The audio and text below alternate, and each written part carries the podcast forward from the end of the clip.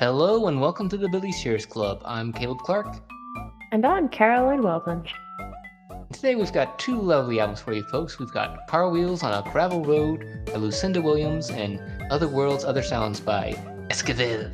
Uh, Caroline, how about you start us off with a little bit about Lucinda there? Alrighty, thanks so much, mate. So, um, Car Wheels on a Gravel Road is technically Lucinda's fifth studio album. Um, American singer-songwriter Lucinda Williams. Um, but this was the album that sort of got her into the mainstream, um, you know, scored on some charts and everything, kind of got her out in the public ear, if you will. Um, was voted as the best album of nineteen ninety-eight in the Village Voices Jazz and Pop Critique, um, Rolling Stones, Top five hundred, all that kind of stuff. Um, so this is often classified as like Americana or alt country, although uh, Lucinda herself is quoted as saying that uh, Americana didn't exist until two thousand two when the uh, Americana Hall of Fame or whatnot was founded. Uh, so that's some fun trivia for you. But anyway, this um, album kind of sets out um, her signature sound, which they. The songs on this are all originals except for two, which is Can't Let Go and Still I Long for Your Kiss. Uh, the latter was okay. And kind of has a mix of like country, some some pop feel a little bit, some blues, some like folk. It's a little grungier. It tends to be a little more um, beat driven and not super balladsy or whatever, like pure new folk or whatever often sounds like. Um, but I think this is just a really fun album because, like, I love nineties grunge, I love folk, I love country, and this kind of blends it all together, and I think it's a really fun listen. Yeah, so, definitely. yeah, what did, what did you think listening through to this? Yeah, it's a really pleasant album. Like, uh, Lucinda has this real clear presence as, you know, sort of the slightly angsty, world-weary songwriter who's got all these ballads in her heart about, like, these memorable, unfortunate characters and like her broken heart. And it's just this very vivid, you know, sort of out west open spaces type feel to it. It was a really nice time. It's really pleasant. Good driving music, I would say. Oh yeah, you're right. Absolutely. Yeah, yeah, let's get into it. Uh, Absolutely. Yeah, what were your favorite songs on the album? Oh man, I have a lot of favorites from this album, I'm not gonna lie. I feel like, generalizing, I probably like the first half of the album best. Um, like not as as a part, but you know, all the pieces going into there. Um, I really like the clear stories of a lot of those songs. Um. Drunken Angel, one of my one of my favorites. It's a really uh kind of like this like whining, like very memorable song, which is actually um about one of her friends who was also a singer-songwriter, uh, Blaze Foley, who got shot and killed in a bar fight, and she wrote this song. He was a very distinctive kind of personality. There's the one line about uh, your duct tape shoes and all this, because he uh, kind of dressed like a, you know, homeless person and all that. Um, and uh, there's another song by, I believe, Townes Van Zandt, Townes Van Zandt, uh, who wrote a song called Blaze's Blues, which is also about Blaze. Um, so I think that's cool. It's always neat when there's stories that are Uh, related to a very distinct moment, because all of these are drawing from her experience, obviously. Like Lake Charles um, is where she grew up, so that song is about her experiences there. But Drunken Angel, I think, is really cool because it's got that very concrete story, you know, and like all the details really make it pop, and I think that's just great. Yeah, that was definitely one of my favorites too. Like, it's just such a vivid portrait. The yeah, emotional angst and pain behind it. I didn't know that about it being about this guy. That is really, it's, it makes it a lot sadder to listen to. Yeah, it really does. Yeah. I'd done some reading. I knew Lake Charles was definitely about another, or someone postulated that was also about someone she knew who died. So it's like a lot of, a lot of yeah. death. I don't know. Yeah, yeah. Lake Charles is such an interesting song because I love the play back and forth in sort of the lyrics and the chorus of this guy who, you know, wanted to be from Lake Charles, but he's actually not. He was raised in East Texas. And so you have kind of these almost like parallel stories that don't quite fit with each other. Such an interesting storytelling um, technique. Yeah. Um, and it has specific place names. And something about that I am such a sucker for. It's probably the country music fan in me, but like you drop place names and I'm like, yeah, I know that. I've been there. Let's go. That's awesome. So I just think that's really fun. Like my grandpa, you know, grew up like Lake Charles. So it's just, it's great stuff there. Nice. How many of these, how many of the places that she mentions do you think you've been to? Like, probably most of them. Because I do, I mean, like I said, I have family out East Texas, Louisiana area. So that's kind of where she grew up and where a lot of this uh, locality is grounded. Gotcha. Yeah.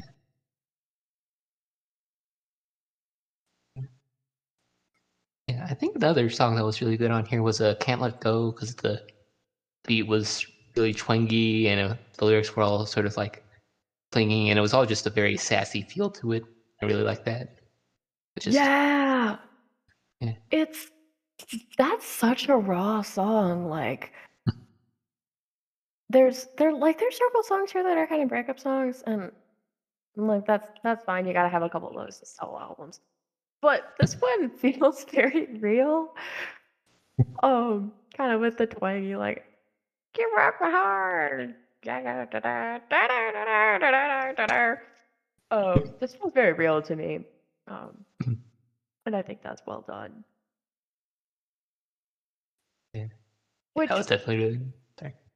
Like, incidentally, I think Can't Let Go is a good example of kind of this little bit harsher sound, like very twangy. It's got a lot of aggressive quality to it, just in the vocals and the guitar and everything.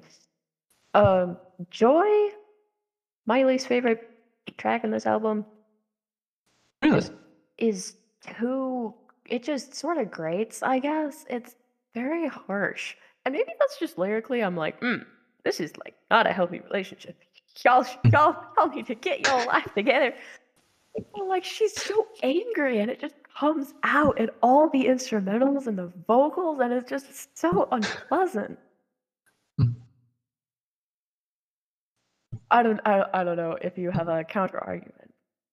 Oh, I, I pretty much like it because of those reasons. Like because the well, riff hey, is, there you go. Yeah, it's just because like that riff is so raw and bluesy, and it's just the intensity of emotion. I, I, I won't argue. Like I won't be like, you know, this is actually a, you know, a model for a proper courtship. No, this is, this is toxic. But I don't know. I it was really memorable, and like. Hit hard, so I really mm-hmm. enjoyed that. No, that's fair. That's fair. Well, always good to hear both sides, right? Yeah, centrism, saving America. Let's go. Yup, yup. Any others that you uh, didn't particularly like, or? Um, not really. I mean. I'm not much of a track skipper. I'd skip Joy, and that's it. The rest I'll listen to, you know? Um, yeah. Like, you know, personal listen, not prepared for the show, obviously. Um, I don't I mean, I guess mentioning the uh, title track is pretty good. Like, honestly, I don't feel like it's overpoweringly better than the other tracks, which is kind of a good sign. Because you you know this, like you listen to an album and the title track is super good, and the rest of them are kind of just like backup singers. Mm-hmm. Um, but I mean, I think Car Wheels on a Gravel Road, the track is solid. It's definitely not a happy song. Seems to be kind of a story of not a great home situation and everything, and these very um,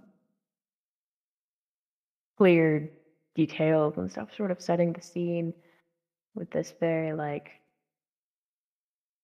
kind of bluesy Americana feel, I guess.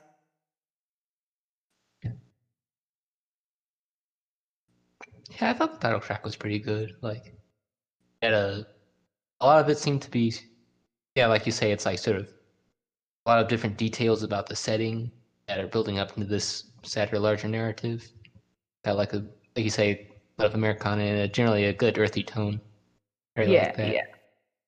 I will be, I will be honest. Since you mentioned like preferring the front half, I honestly like. Do you think I prefer the back half personally? Like. Just because it like it amps up so much around we can't let go. Mm-hmm. Like, I don't know. That's just a random observation. Oh, that's that's cool. That's cool. Yeah. So, do you want to talk about any sort of focus front half? Like, what oh, made we, it pop for yeah. you?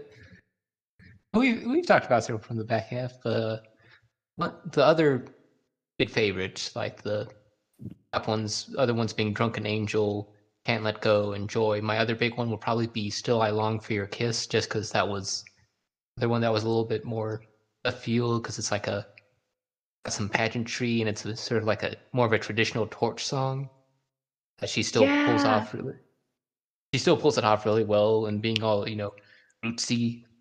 So that mm-hmm. was like a nice little interplay there, sort of switched up, and I was like, oh, yeah, for one. sure. No, that is well done. I agree. I think, like, her vocals on all these songs are very appropriate, I think. She's got that good. Not not too smooth of a voice, you know, very folksy. Yeah. yeah it's very meditative. It would fit really well into, like, more of a rock album as much, or, a, like, harder rock band as much as it would, a, like, a country style. Yeah, yeah, absolutely. You're right. Speaking of rock, since the nineties was a time for irony, of course, we had, there was the Too Cool to Be Forgotten, except it's spelled with the letters as numbers, and cool is spelled with a K. Yeah. Just like a little bit of cheesiness going on there.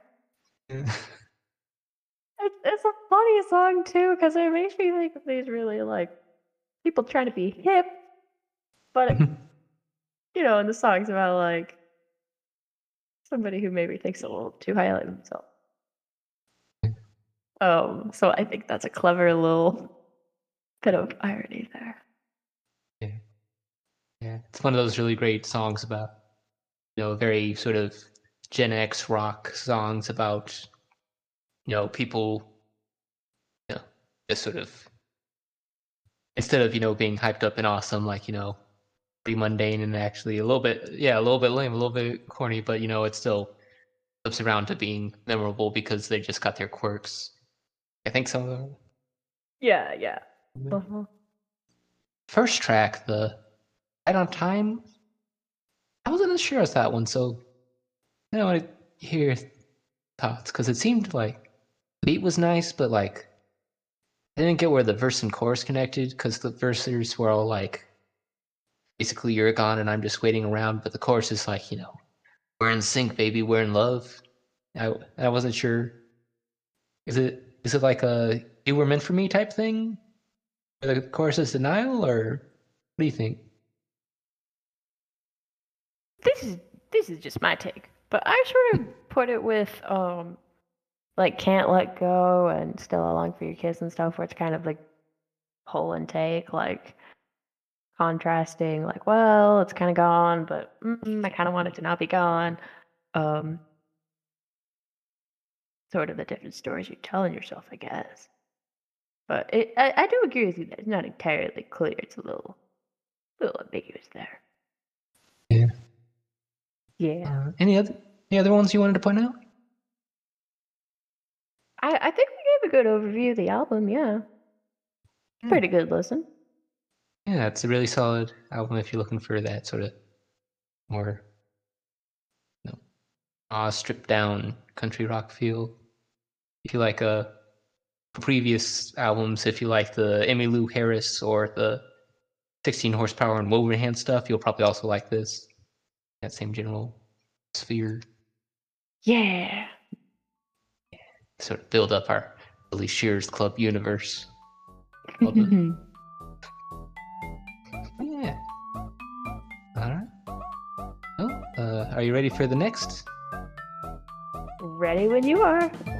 All right. Well, stay tuned, folks. And next, you'll get to hear about Other Worlds, Other Sounds.